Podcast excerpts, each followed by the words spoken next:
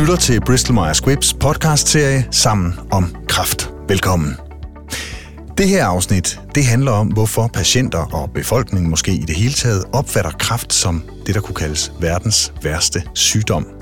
Hvorfor er vi så bange, og hvad har det betydet for den måde, politikerne håndterer kræftbehandlingen?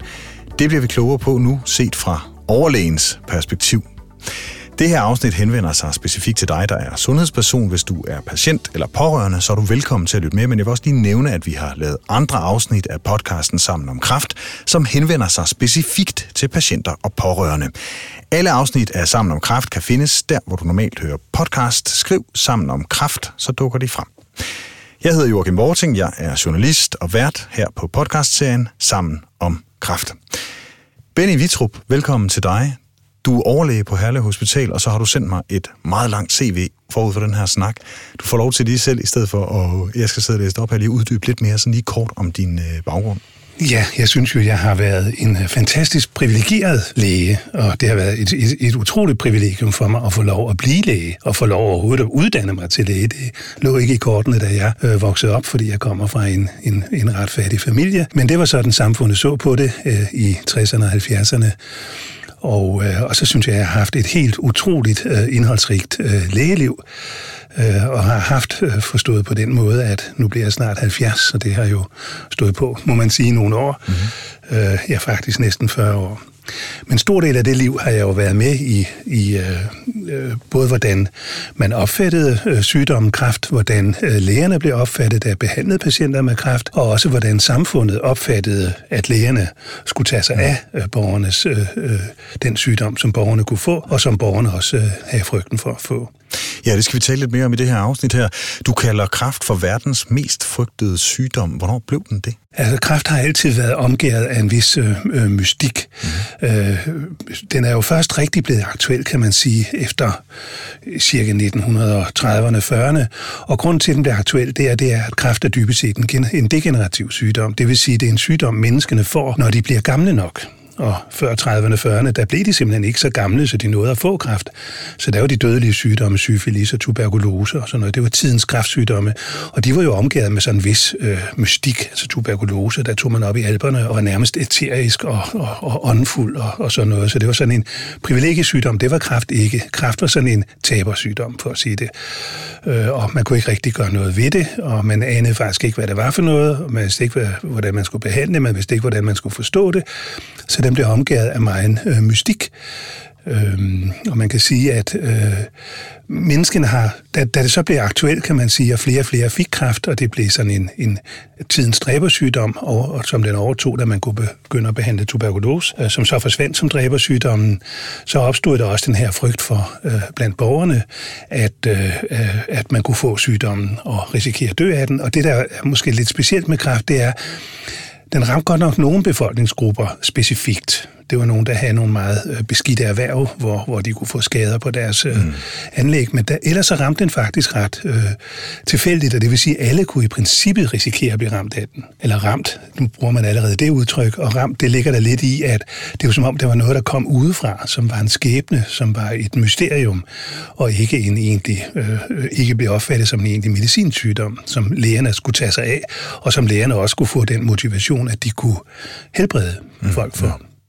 Og du taler så også om det her med, at den ligesom bliver verdens fjende nummer et efter øh, den kolde krigs afslutning på det. Ja, sådan har jeg i hvert fald selv oplevet det, fordi den kolde krig så ligesom forsvandt, øh, så, op, så, så, så var der en anden frygt, der trådte ind i stedet, og det kunne man sige, det var frygten for en indre fjende, at menneskene pludselig kunne dø af en sygdom, som de ikke var herre over. Specielt var det meget skældsættende med månelandingen, fordi tanken var den, kan du sende en raket til månen, så må du også kunne få lægerne til at helbrede folk med kræft. Det var simpelthen kravet. Mm, mm. Jeg kan huske, man udsendte i USA på det tidspunkt i 70'erne en bandrulle i USA, der skrev man, Dear Nixon, you can cure cancer, if you will. Og Nixon, han havde jo det sådan, han var ved at tage Vietnamkrigen, så han tænkte, jeg kan lave en anden krig, jeg kan lave krigen mod kræft, og så kan det være, at jeg kan vinde den. Det var han helt sikker på, at han kunne. Den her opfattelse af, af kraften som sådan en verdensfjende, den kan man også se i populærkulturen, mener du. Hvor, hvor kan man det, og hvordan? Det var faktisk lidt af en øjenåbner for mig. På nogle af kraftkongresserne, så var det der altid holdt sådan en lille, lidt skæv session. Og sessionen, den handlede egentlig om, hvilke film er der kommet siden sidst, der behandler emnet kræft. Okay. Og øh, man skulle altid finde en slags... Øh, øh, ikoner eller sådan forbilleder. Det kunne være en meget dygtig fodboldspiller, cykelrytter, filmstjerne, øh, et eller andet, som på en måde øh, kunne ændre opfattelsen af, hvad det, vil, hvad det vil sige at være kraft. At det ikke var en forbandelse, at det, det var noget, der, der ved et uheld havde ramt en person, og at det var noget, som man var forpligtet til at tage sig af.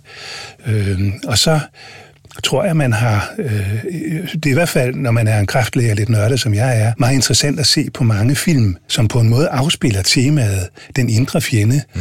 og hvis man så tænker, man er kræftlæge, så kunne den indre fjende, filmen afspiller, i virkeligheden godt oversættes til at være kræft. Kan du give et eksempel på? Ja, ja eksempler på sådan en film, det er jo... Øh, altså den, den, som jeg synes er det mest storslåede eksempel, det er sådan set Star Wars. Det er simpelthen en kraftfilm.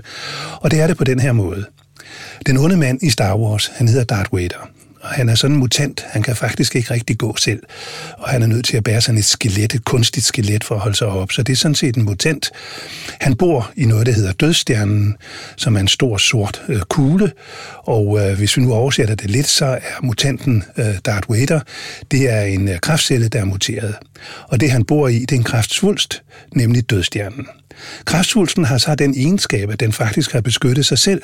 Den har nemlig et, øh, et skjold omkring sig, så dem, der vil forsøge at udrydde dødstjernen, de kan ikke komme igennem skjoldet. Det er et skjold, der får levering fra en anden planet godt nok, men det kunne så i princippet være fra mennesket, som sørger for en, en nær kræftsvulsten. Men i hvert fald kan man ikke bryde igennem skjoldet. Øh, der er det særlige, at øh, Darth Vader har faktisk en søn, og det er jo sådan genetisk set, så er en søn jo øh, 50% genetisk ens med, med sin far.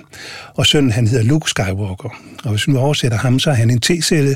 Altså, en, han er det gode, han er egentlig det gerne vil udrydde det onde. Og gerne vil udrydde sin far mutant, som er genetisk identisk. Altså, kraft er en del af os selv, kan man sige. Der er så det trikke i det, at øh, dødstjernen har faktisk en svaghed, og det er den svaghed, man har opdaget her til som noget af det aller sidste, det er, at dødstjernen har det, der hedder en akilleshæle. Altså historien om Achilles, der kun havde én svaghed. Det var der, hvor han blev holdt i hælen, da han blev døbet, og derfor var usårlig undtagen i hælen. Og det er jo den akilleshæl, man leder efter hos kræftsvulsterne.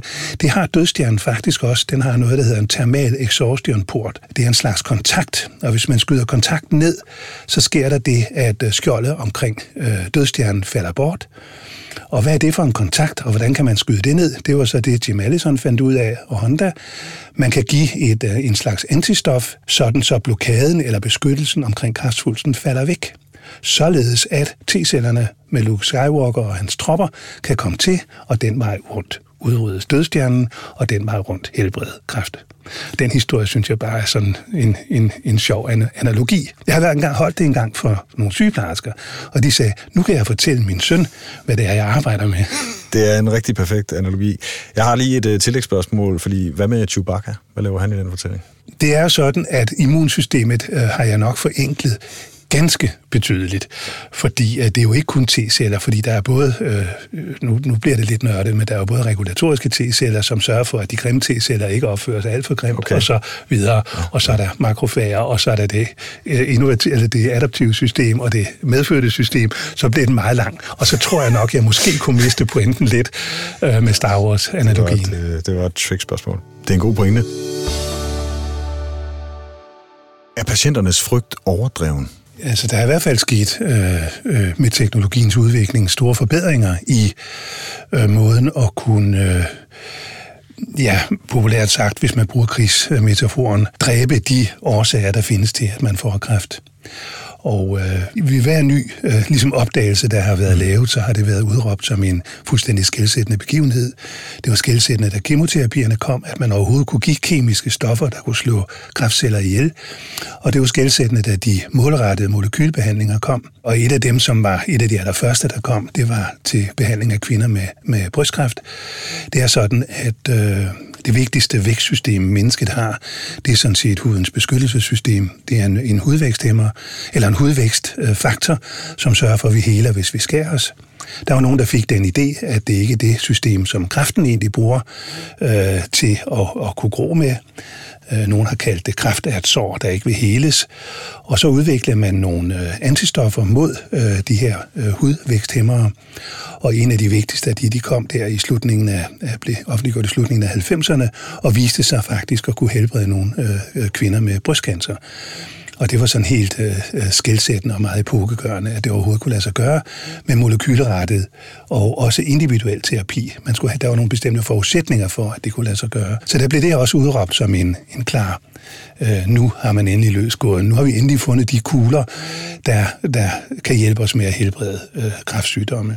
Og senest er vel ved øh, immunterapi? Ja, og så er der immunterapien, som, som øh, har fascineret mig som sådan helt øh, utrolig meget. Og det skyldes, at det er, det er bare øh, meget, meget stort og meget, meget svært at forstå.